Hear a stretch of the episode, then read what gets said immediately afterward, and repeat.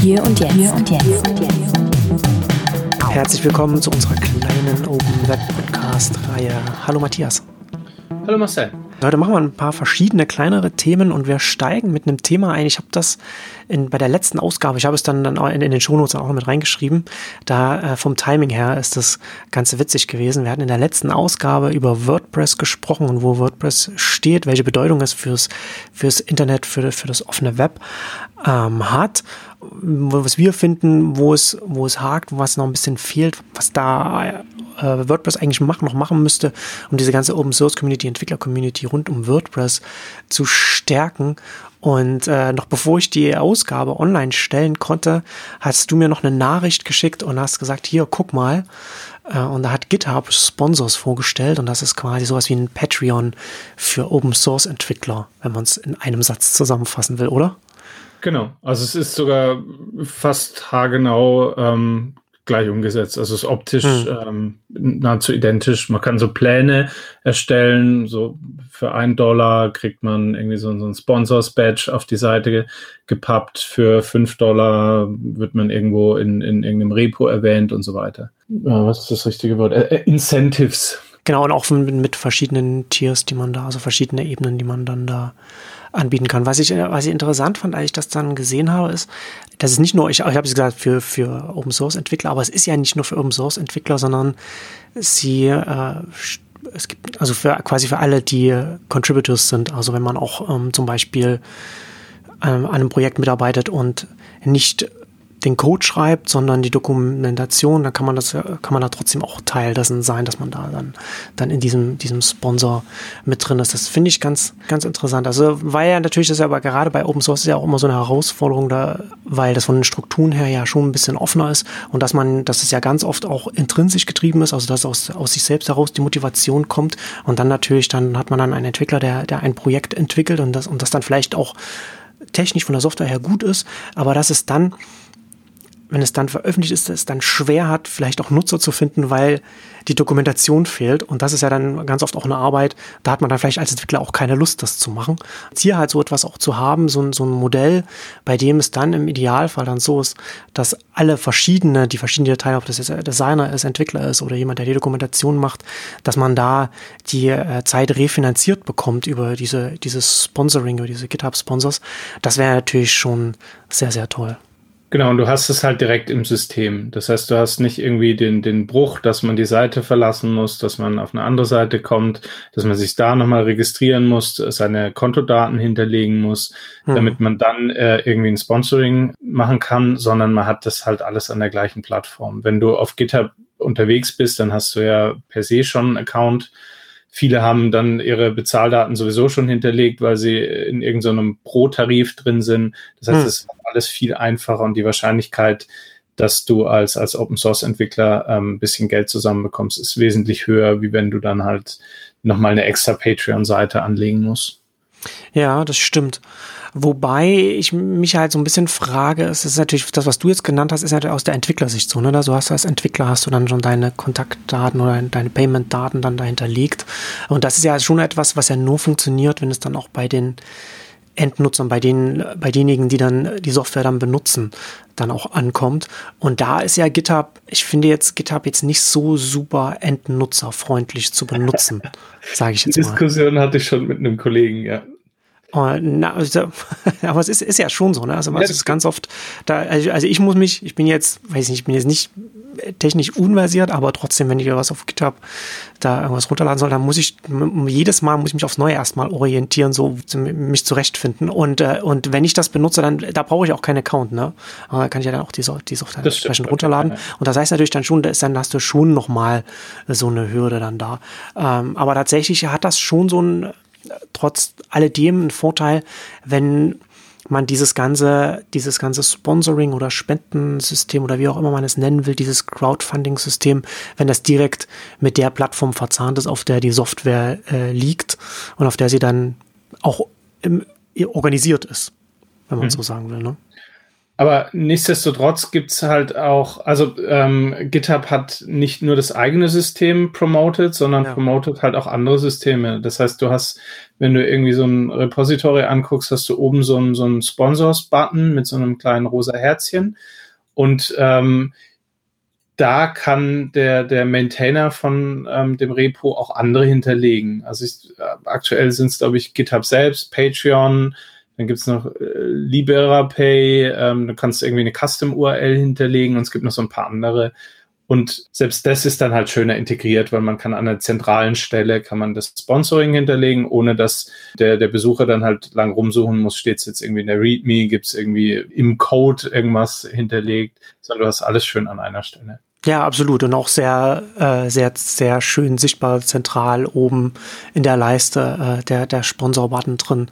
Das ist auf jeden Fall äh, sehr gut umgesetzt. Das finde ich schon sehr gut. Ist natürlich für, für das, was wir in der, in der letzten Ausgabe so WordPress äh, gesprochen haben, das ist ja durch jetzt die Frage, ne? Ist es dann, ist das dann etwas, was dann WordPress-Plugin-Entwickler noch mehr dazu animiert, äh, dann einfach das auf GitHub dann die Plugins zu hosten und dann ist man natürlich nicht richtig in, in WordPress integriert, weil das, was du ja schon sagtest, ne? also was wir ja in der letzten Ausgabe auch gesagt haben, für, für WordPress Plugins, es wäre ja, es wäre ja optimal, wenn das, wenn so etwas wie das Spon, wie das, wie dieses Sponsorprogramm direkt in das WordPress-System integriert wäre. Im Idealfall, dass es da direkt im im Backend meines selbst, meiner selbst installierten WordPress-Instanz da verfügbar wäre. Ne?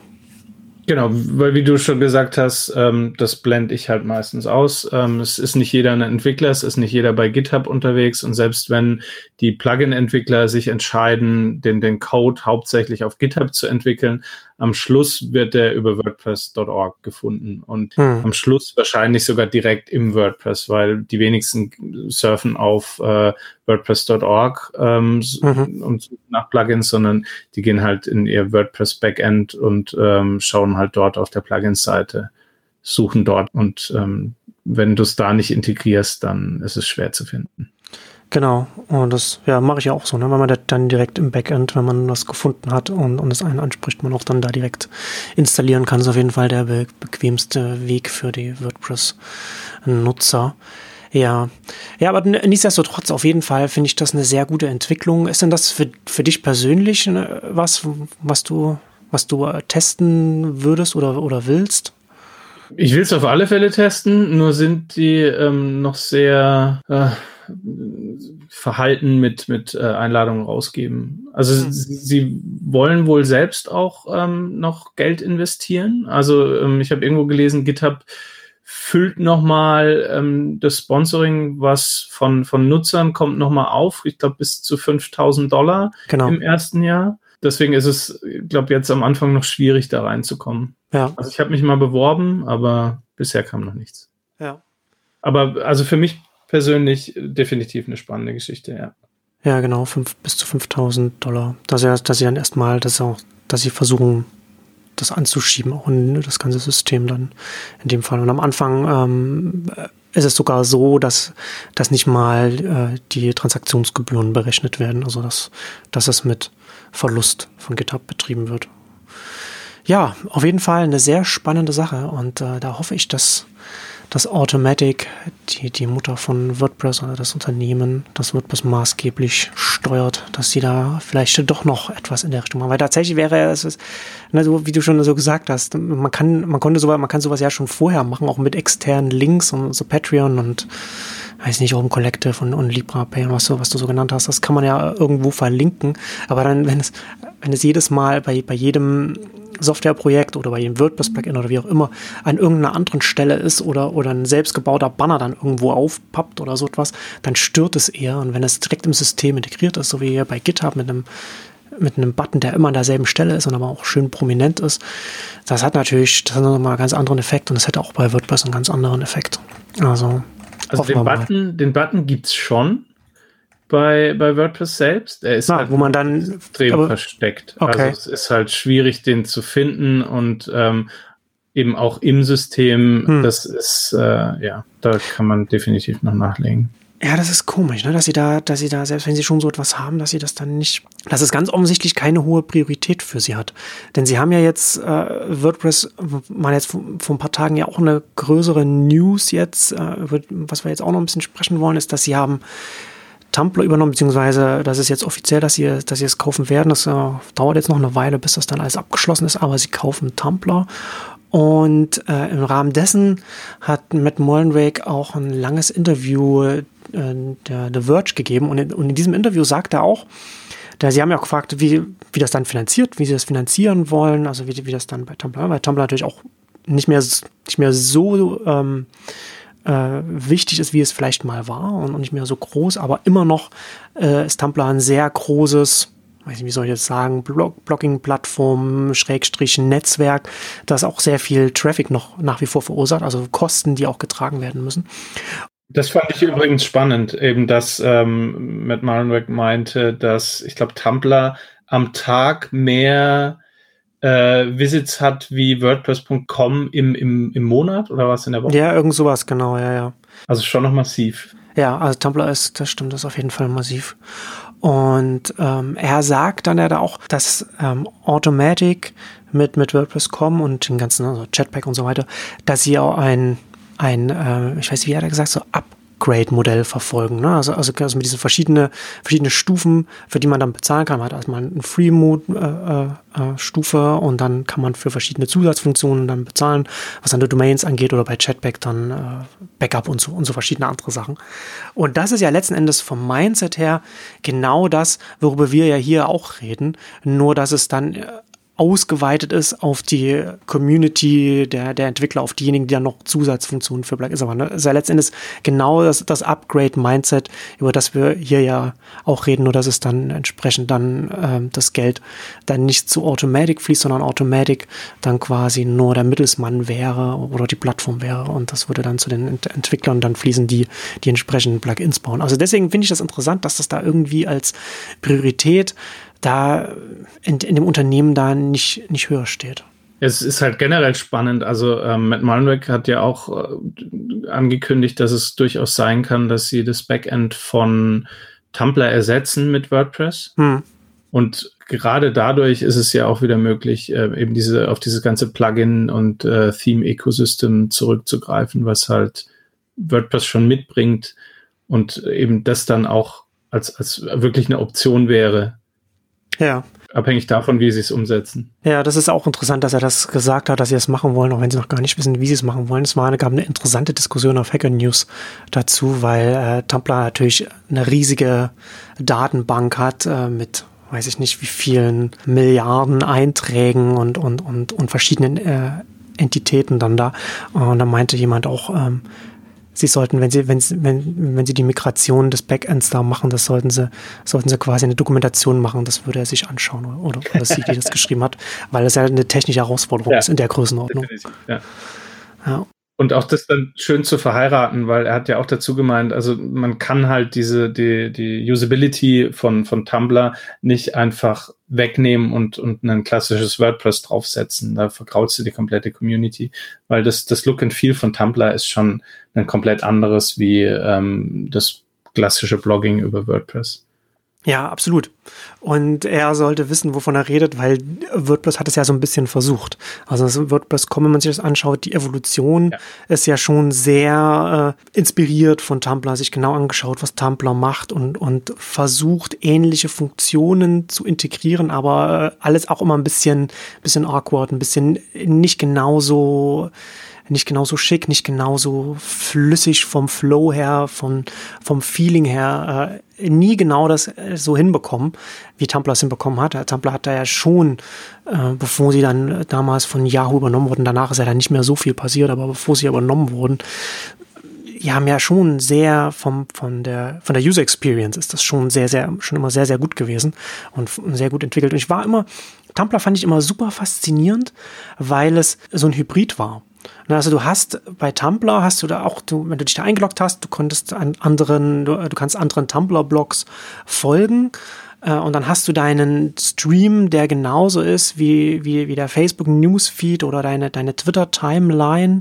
Ich glaube, bis heute, glaube ich, immer noch chronologisch geordnet, glaube ich, gar nicht, gar nicht irgendwie so gewichtet, weiß ich gar nicht, wie, wie das da mittlerweile ich glaub, ist. Das ist echt chronologisch, ja. Und aber, ne, aber trotzdem hast du das, du hast ja dann diese, die anderen Accounts, denen du folgst und von und deren Inhalte du dann da reinbekommst. Aber gleichzeitig hast du nochmal dein eigenes Blog, also was, was dann auch, also deine, deine, deine eigenen Inhalte, die du da reinstellst. Und du kannst auch, kannst auch schon immer schon mehrere Blogs haben, also immer mehrere Identitäten quasi, die du da ausleben kannst.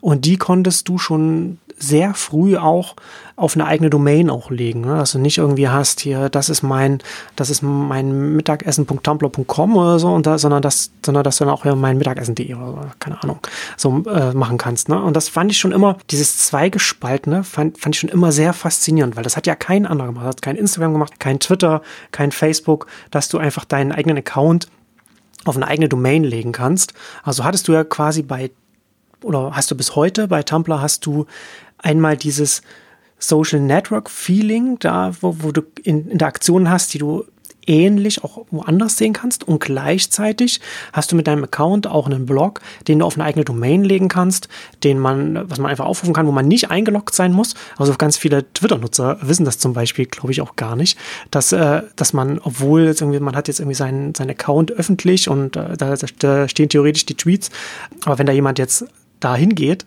und nicht bei Twitter eingeloggt ist, kann man vielleicht so ein paar Tweets lesen. Dann kommt gleich ein Overlay, dass man sich doch bitte einloggen oder registrieren soll und sowas. Und, und ganz oft wird es auch gar nicht angezeigt. Und äh, Twitter ist da sehr, äh, zeigt das gar nicht alles mehr so öffentlich an, wie man sich das, wie es vielleicht mal, wie es mal früher war, wie man sich das vielleicht so denkt. Und bei Tumblr ist es ja schon, äh, hat man, wie gesagt, dieses Blog auf der eigenen Domain und das hat auch einen RSS-Feed, wo die Leute das dann abonnieren können, wo man dann auch selbst über den RSS-Feed dann auch wieder Newsletter äh, befüllen kann und so weiter und so fort. Also diese, diese, diese Hybrid-Natur fand ich schon immer faszinierend bei Tumblr. Ja, und ähm, dieser ganze Social Networking-Teil ist in der Tat auch genau der Teil, den, den WordPress versucht hat zu kopieren mit WordPress.com in, in Form von, du kannst ja unten, glaube ich, so, so Likes setzen, auch genau. über das Jetpack und du kannst, es gibt dir mittlerweile auch so ein Feed, wo du andere Blogs eben abonnieren kannst, aber sie kommen halt nicht an das Look and Feel ran, was Tumblr geschafft hat. Und auch gerade dieses, diese unterschiedlichen, ähm, diese Content-Types, die die Tumblr schon seit Anfang hatte, dass du so Kurznachricht, Video, Audio und so weiter, dass du es schön getrennt hast und dass alles im Prinzip dann auch schön aussieht, wenn du es veröffentlichst. Das hat WordPress auch nie geschafft. Das haben sie auch probiert mit diesen ähm, Post-Types. Genau. Aber es ja. wurde nie wirklich richtig ausimplementiert, zumindest nicht in der UI.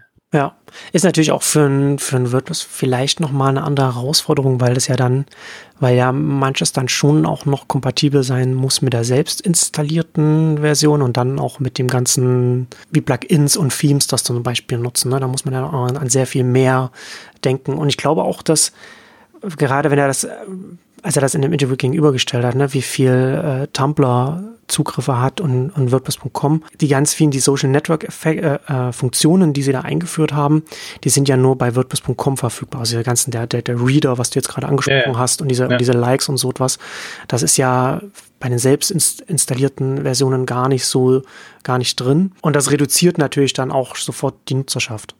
Mhm. Was ich aber in dem Zuge spannend fand, ist, als äh, Matt Mullenweg eben genau über diese sozialen Aspekte in, in Tumblr gesprochen hat, dass er ähm, explizit erwähnt hat, dass er da auch wieder auf offene Standards ähm, genau. zurückgreifen will. Also Tumblr hat wohl vor ähm, einigen Jahren den RSS-Feed ausgebaut, dass er das wieder einbauen will hm. und hat dann auch eben Tantek Celik erwähnt, der äh, die treibende Kraft hinter dem Indie-Web ist das heißt, es könnte schon auch sein, dass, also zumindest in, in, in seiner Vision, dass auch noch mehr offene Standards, die so ähm, Kollaboration und dezentrale Kommunikation fördern, vielleicht dann doch irgendwie über Tumblr in dieses ganze Ökosystem reinkommen. Ja, absolut. Das fand ich auch, ähm, also als ich die Nachricht gesehen habe, war sofort meine erste Reaktion, was für eine gute Nachricht das ist, äh, dass mhm. das Tumblr zu, zu Automatic, zu WordPress geht, weil was, was Besseres kann man sich nicht vorstellen für, für Tumblr, weil das Unternehmen sehr viel anders tickt als andere Tech-Unternehmen und das und genau das kann man an diesem Interview oder an diesen Aussagen, die mit Malweg an verschiedenen Stellen gemacht hat, auch genau ablesen und genau was du gesagt hast, ne, dass er sich auch Gedanken macht dass er konkret auch das Open Web anspricht und dass er da auch Sachen implementieren will. Wahrscheinlich, vielleicht, vielleicht ist das auch eins, eins der wesentlichen Gründe neben Synergien, dass sie dann auch das, das Backend dann umstellen wollen. Ich hoffe, dass sie das so hinbekommen, wie sie sich das vorstellen. Aber dann, na, dass auch RSS wieder drin und so weiter. Ist sehr, das unterschätzt man ja leicht, wie, wie wichtig das ist, dass, mhm. ähm, das Word, dass bei WordPress RSS immer drin ist, dass man es nicht irgendwo erst anschalten muss. Es gibt ja ganz viele äh, Publikationen, wenn ich irgendwo irgendwas finde und, und äh, dann Follow us äh, und dann, dann, dann, hast du, dann, hast, dann hast du dein LinkedIn, dann hast du dein Facebook, dann hast du dein, dein Twitter und dann hast du vielleicht noch dein, dein Instagram da, dabei und wenn du Glück hast, hast du noch äh, ein Formular, wo du den Newsletter abonnieren kannst, aber manchmal hast du nicht mal mal das und dann sitzt du da und also ja, ich kann euch irgendwo folgen, aber das ist nicht effektiv für mich, aber und dann kannst du ja ganz leicht immer gucken, indem du einfach auf der, auf der Startseite einfach slash feed noch hinten ranhängst und wenn sie halt auf WordPress äh, laufen oder, oder RSS, funktioniert ja beides, dann hast du dein, dann hast du deinen Default WordPress Feed da drin, wenn sie nicht extra Schritte gemacht haben, um das, äh, um das abzustellen. Und das ist ja schon etwas, also die Bedeutung davon kann man, kann man nicht unterschätzen. Wahrscheinlich ohne WordPress wäre RSS wahrscheinlich tot. Wahrscheinlich, ja. Ne? Und, das, und das wäre schon sehr, sehr, sehr bitter. Äh, in, in dem, äh, kurzer Einschub, RSS machen wir irgendwann auch nochmal eine, eine separate, ausführliche Folge darüber. Da können wir auch nochmal über ganz viele verschiedene reden, über die Entwicklung, Geschichte von RSS und auch, wo es heute steht und wie wir beide auch RSS benutzen. Da können wir auch nochmal ganz viel darüber reden. Aber das finde ich schon, also deswegen bin ich sehr, sehr optimistisch, was das angeht, weil Malenweg hier ja schon auch RSS-Feeds auch selbst anspricht, Open Web anspricht und auch so ein bisschen auch durchgeblitzt ist, dass er da schon auch größere Ambitionen für Tumblr hat, weil Tumblr ja auch noch es hat ja dieses funktionierende Social Network. Es ist auch noch groß. Ne? Also es wird noch benutzt, ist kein ferner Liefen, auch wenn es jetzt nicht mehr, wenn es, auch wenn es jetzt nicht auf den ersten, ersten ein, zwei, drei Plätzen ist. Und dass er da schon auch, glaube ich, weil er und sein Unternehmen vom Mindset her ein bisschen anders tickt als die anderen großen Tech-Giganten, er da so einen Gegenentwurf zu den dominierenden Social Networks damit auch versuchen will. Und damit hat er auch mit Tumblr selbst, hat er einfach auch eine Flughöhe, mit der er was bewegen kann. Mhm. Alleine die Tatsache, dass er die komplette Mannschaft übernehmen will, also die 200 Leute, die bisher an Tumblr arbeiten, mhm sollte schon zeigen, dass er da ähm, wirklich jetzt nochmal investieren will. Ja, genau. Und sie haben ja jetzt auch nicht so viel ausgeben müssen dafür, ja. dass sie sich da jetzt auch verschulden mussten. Verglichen mit dem, wie es mal äh, anfangs über den Tisch ging, ja. Ja, ich weiß, für Jau hat das, glaube ich, für 1,1 Milliarden oder so gekauft. Genau. Ne, und jetzt ist es für 3 Millionen gegangen, wobei da die Vermutung von vielen ist, dass es natürlich auch, dass es steuerliche Gründe hat, dass man da nicht, dass der Konzern nicht so einen hohen Betrag dafür nimmt, weil das weil er das dann entsprechend dann alles abschreiben kann und dann nichts sagen muss. Aber nichtsdestotrotz für Automatic natürlich äh, äh, super und, und für uns alle auch eine äh, super Konstellation. Ich werde es sehr interessiert verfolgen, was sie da machen werden. Ja, müssen wir gleich mal unsere Tumblr-Accounts wieder reaktivieren. Tatsächlich, ich habe dann äh, danach dann äh, mich seit längerem mal wieder eingeloggt und bin ein bisschen verzweifelt, weil dann hat man diese, das ja dann alles zu diesem Oath heißt das ja dann jetzt mittlerweile ja, genau. so. Und, das, und irgendwas mit dem, mit dem Login. Ich, ich konnte mich auf der Webseite anmelden, aber nicht auf der mobilen App. Dann das, das Passwort zurückgesetzt und, und konnte mit dem zurückgesetzten Passwort, mit dem neuen Passwort, das ich mir dann gegeben habe, ähm, konnte ich mich immer nur auf der Webseite einloggen, aber nicht auf der, auf der App. Also irgendwas funktioniert da bei der Infrastruktur irgendwie auch gerade nicht so, nicht so richtig, aber tatsächlich äh, muss alles wieder mal reaktivieren. Bin auf jeden Fall, wie gesagt, sehr gespannt. Kommen wir zum, zum nächsten Thema, so, so äh, kurz was noch so, was, was bei Mastodon passiert. Auch da wieder Mastodon und das Fediverse, wie, wie, man, wie man so schön sagt. Ähm, das werden wir auch nochmal in einer separaten Ausgabe alles nochmal ausführlich darüber, darüber reden, wo das steht und wie wir das, was, wie wir das einschätzen. Und was, und da, das finde find ich ja nach wie vor sehr interessant, dass das auf einer nachhaltigen Basis mittlerweile steht. Ne? Und gerade wenn wir auch wieder zu den GitHub-Sponsors zurückkommen, da, ne? Mastodon, Hauptentwickler und ein paar andere Entwickler über Patreon finanziert. Super spannend, was wir auch in unserer ersten Ausgabe schon gesagt hatten. Aber äh, jetzt werden, und hat es ja auch in der ersten Ausgabe zu Mastodon auch schon was gesagt, dass sie da, dass sie da was umstellen auf der Protokollebene und das ist jetzt endgültig. Genau, also mit der Version 3.0, das sollte die nächste Version sein, ähm, schneiden sie die alten Zöpfe ab und äh, O-Status wird rausfliegen. Also das urdezentrale Protokoll eigentlich, ähm, was immer noch eine recht hohe Verbreitung hat und auch die, die großen gängigen Systeme auch noch ähm, unterstützen. aber mit dem W3C-Standard, mit dem ActivityPub wurde O-Status jetzt weitestgehend äh, abgelöst. Und O-Status ist im Prinzip ein, ein relativ gewachsener Standard. Es ist zwar schick, weil ähm, er hauptsächlich auf, auf RSS oder Atom-Feeds beruht hm. und ähm, auch viele Systeme auch äh, fast klassische RSS-Feeds äh, unterstützen. Aber es ist halt doch ein gewachsener Standard, wo sich in letzter Zeit wenig getan hat. Durchaus zu verstehen, den langsam mal abzuschalten. Ja, und ähm, wie schätzt du das ein? Hast du da das Gefühl, dass da irgendetwas dann nicht mehr funktionieren wird an Integration oder irgendwas, weil, weil gibt es da bei Mastodon jetzt so viel an, an Ökosystemen, an Dingen, die da schon drum gebaut sind?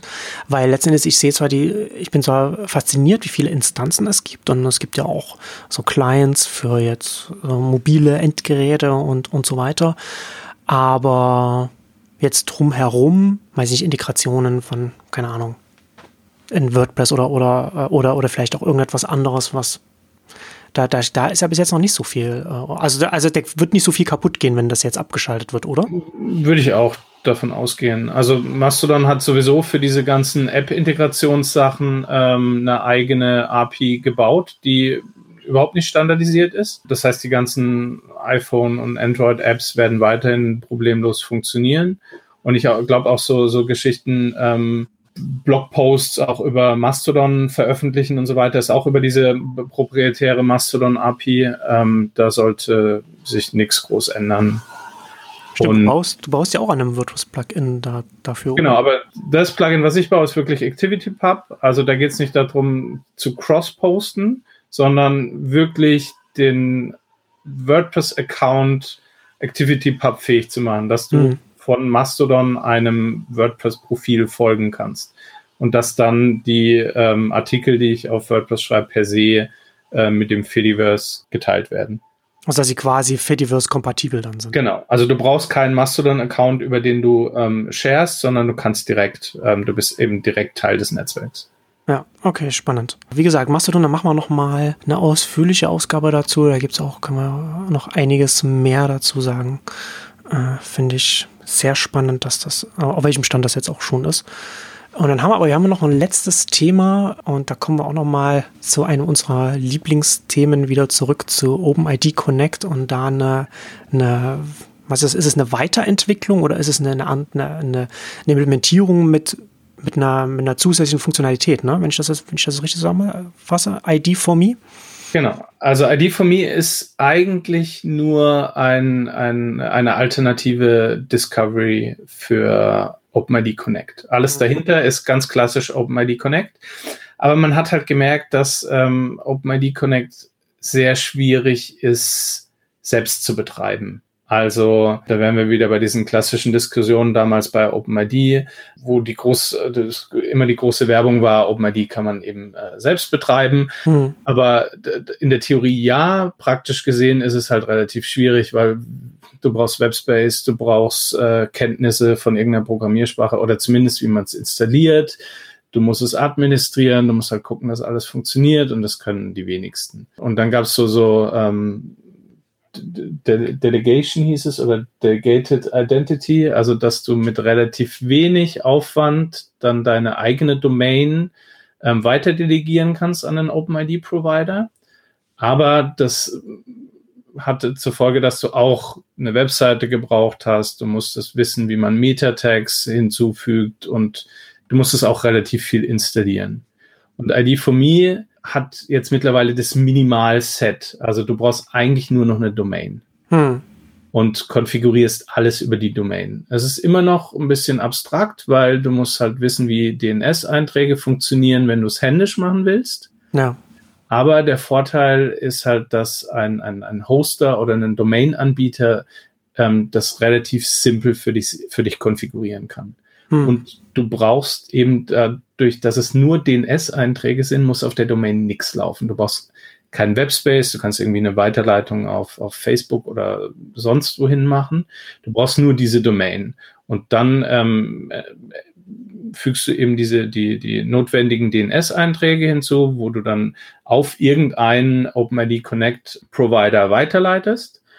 Und dann loggst du dich praktisch über deine Domain ein, aber diesen ganzen Authentifizierungsprozess und ähm, Autorisierungsprozess, den übernimmt ähm, irgendein OpenID Connect Provider für dich. Und das Schöne an dem Standard ist, er ist auch komplett federated. Also du bist nicht an deinen äh, Domain-Anbieter oder deinen Hosting-Anbieter gebunden, sondern du kannst die, das frei auswählen. Also du kannst ähm, frei wählen, wo du deine Domain registrieren willst und du kannst frei auswählen, welche ähm, welcher OpenID-Provider ähm, de, deine dein, dein, den Authorisi äh, Authentifizierungsprozess für dich übernehmen soll.